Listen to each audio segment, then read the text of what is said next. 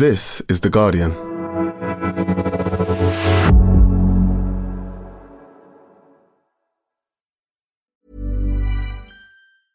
Ryan Reynolds here from Mint Mobile. With the price of just about everything going up during inflation, we thought we'd bring our prices down. So to help us, we brought in a reverse auctioneer, which is apparently a thing.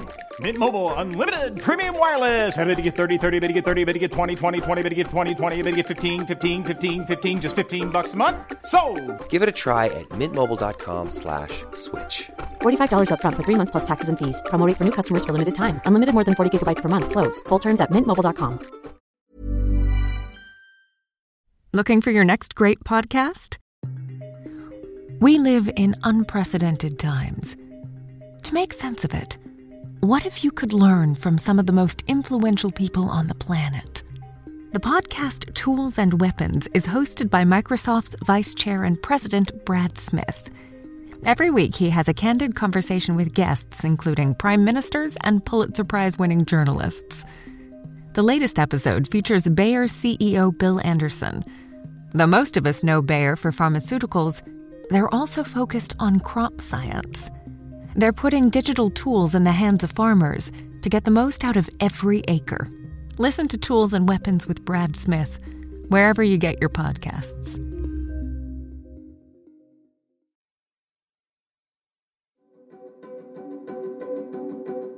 Net zero. Most of us will have heard the phrase, the balance between the carbon emissions emitted and the amount removed from the atmosphere. Well, now there's a new phrase that's hoping to do the same for biodiversity, even going beyond cancelling out our damage to the planet. Nature positive. It's a motto that's been everywhere at COP fifteen, the U N's biodiversity conference in Montreal.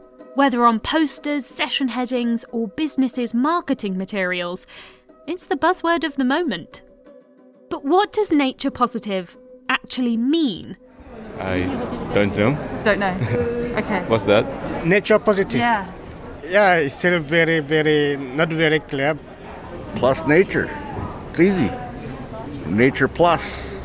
Is it uh, like uh, being positive to nature or trying to protect biodiversity, something like that? And could it be turned into another greenwashing tactic? From The Guardian, I'm Madeleine Finlay, and this is Science Weekly.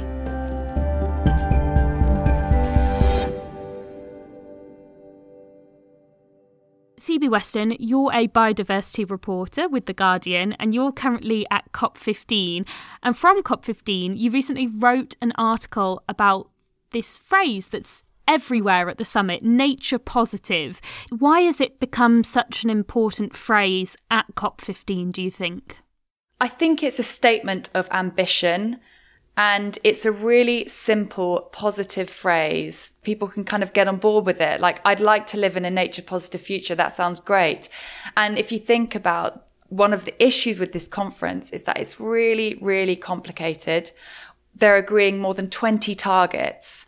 And I think nature positive was sort of seen as a unifying aim of the conference. And so lots of people have been promoting it as the North Star of COP fifteen. Like, this is what we want. It sounds like this phrase, nature positive, is kind of quite key to COP fifteen. And there's even a nature positive pavilion, right? Basically, they have these big rooms and they're divided up into different sections, which are called pavilions. It's like going to a careers fair. This is the nature positive area. Sounds like there's a talk on, so I'll t- take you round. But it's a big area. It's like the size of a big house, I would say. And on the outside boards, we've got some guy looking at coral.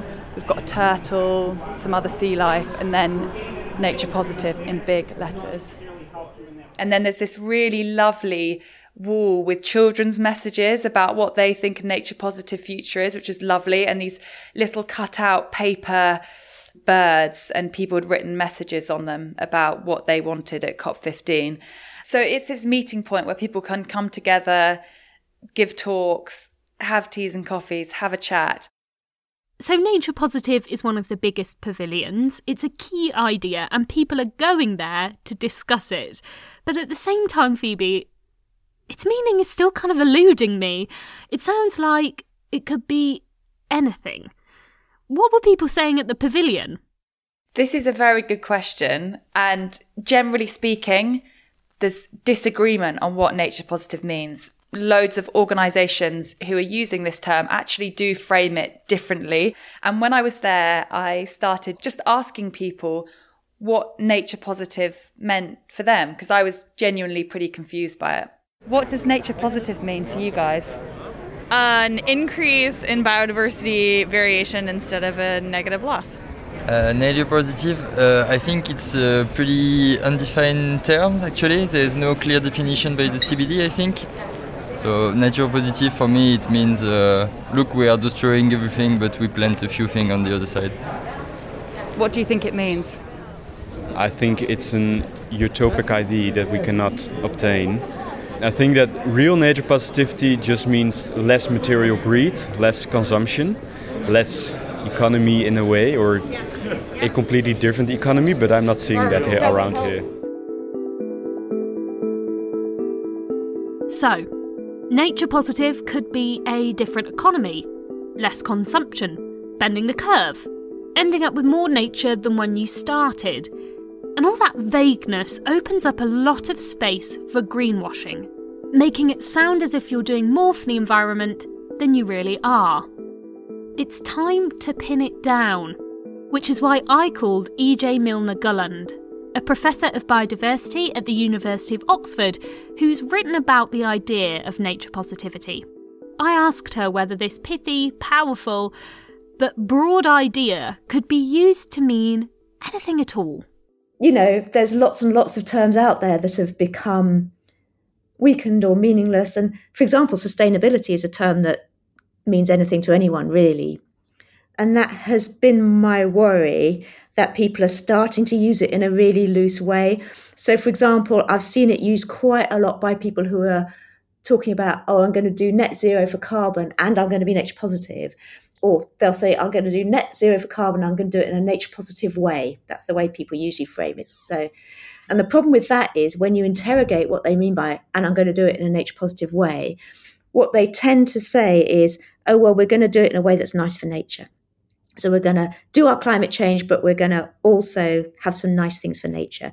And I really think that that needs to be stamped on, because nature is not an addendum to sorting out climate change. From what you're saying, it sounds as if we're venturing into the world of greenwashing, which is a big issue in the environmental movement. Is there a way to prevent this from happening? We should all be standing firm and saying, OK, so you say you're nature positive. Where is your detailed reporting on what you've actually done for nature?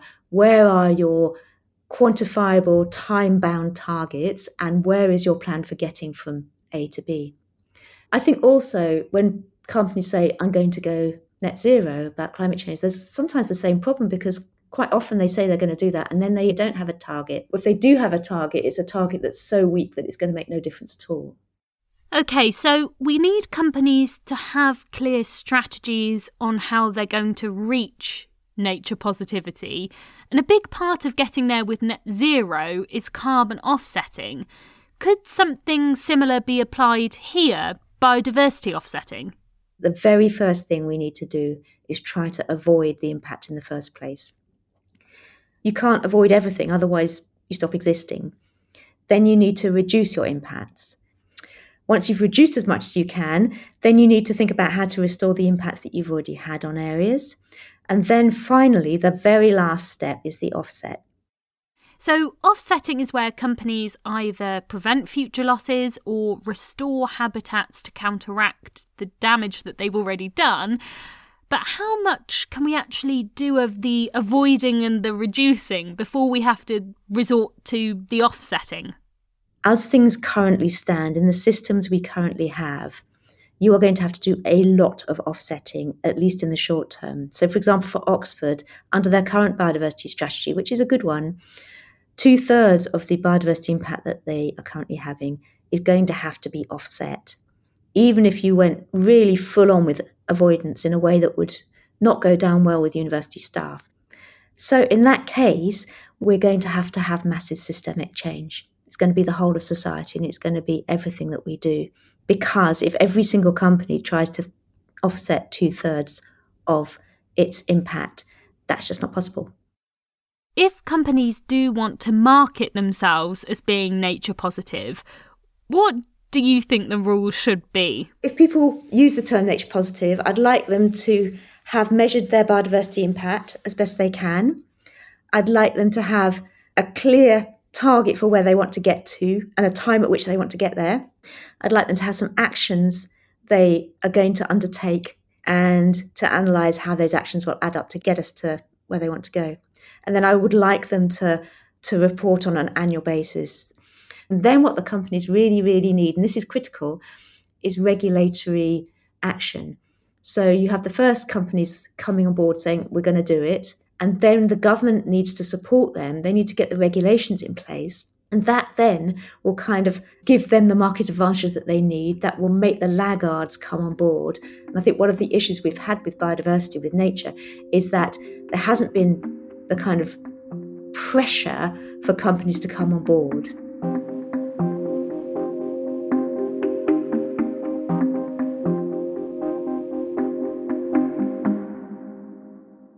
Phoebe Weston, we've just heard from E J about the potential of nature positive as a concept. And the first step towards that is what's going to be agreed in Montreal, that final text which is being negotiated as we speak. And one of the key goals that we've heard a lot about on the podcast for COP fifteen was thirty by thirty, this commitment to protect at least thirty percent of land and sea by twenty thirty. Does it look like there's going to be agreement on that one at least? I think that's one of the big successes to come out of this conference is an agreement on thirty by thirty. And that was very much the headline target. So that will be considered a success, I think. An issue here was about respecting Indigenous rights within conservation areas. And I think the wording on that looks pretty strong. We need a strong agreement to stop biodiversity loss. All but two countries in the world have signed the Global Biodiversity Framework. So the U S and the Vatican are the only countries which haven't signed this agreement. But essentially, we've got all of the countries in the world in one room talking about biodiversity loss. And I think that's really important. So, Phoebe, looking forward to the next year, what would you like to see? I want to see action on this agreement. Historically, the U N biodiversity process has not been successful. The last time we had a big conference like this where ten years of targets were being set was back in two thousand ten, and the world collectively failed to meet any of the targets agreed. So this whole agreement will be totally pointless unless countries actually act on what's been agreed.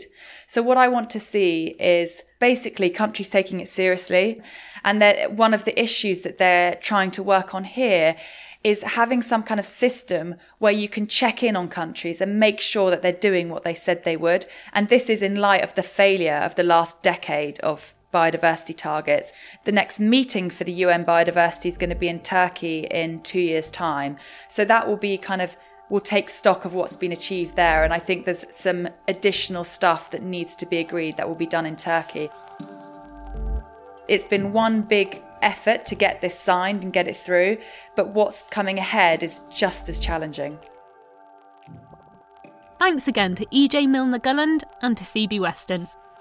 Since we spoke, a historic once-in-a-decade deal has been struck. It includes that thirty by thirty target and a requirement for large and transnational companies to disclose their risks and impacts on biodiversity. One step closer to the nature-positive ideal. You can read about the dramatic final moments of the negotiations and all the progress that's been made on the guardian dot com. Now, before you go, it's that time of year when I tell you about The Guardian and Observer's twenty twenty-two charity appeal. As the cost of living crisis pushes fourteen point five million people below the poverty line in the U K, families across the country are facing a bleak Christmas period. Join us as we raise funds for charities working on the front line. All your donations will go to Citizens Advice and Locality, supporting those who have been hit the hardest. Donate at theguardian.com forward slash charity appeal 2022. That's theguardian.com forward slash charity appeal 2022. And we've put a link to that on the podcast webpage at theguardian dot com. Thank you. And that's it for today. The producer was me, Madeleine Finlay. The sound design was by Rudy Zagadlo. And the executive producers were Georgia Moody and Ellie Bury. We'll be back on Thursday. See you then.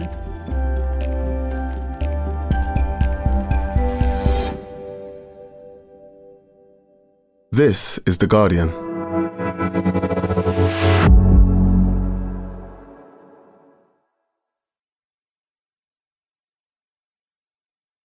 Looking for your next great podcast?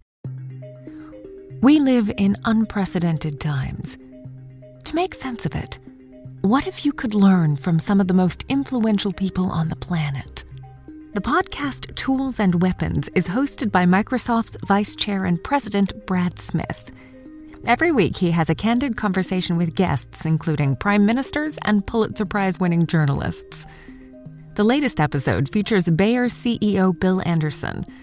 Though most of us know Bayer for pharmaceuticals, they're also focused on crop science. They're putting digital tools in the hands of farmers to get the most out of every acre. Listen to Tools and Weapons with Brad Smith, wherever you get your podcasts.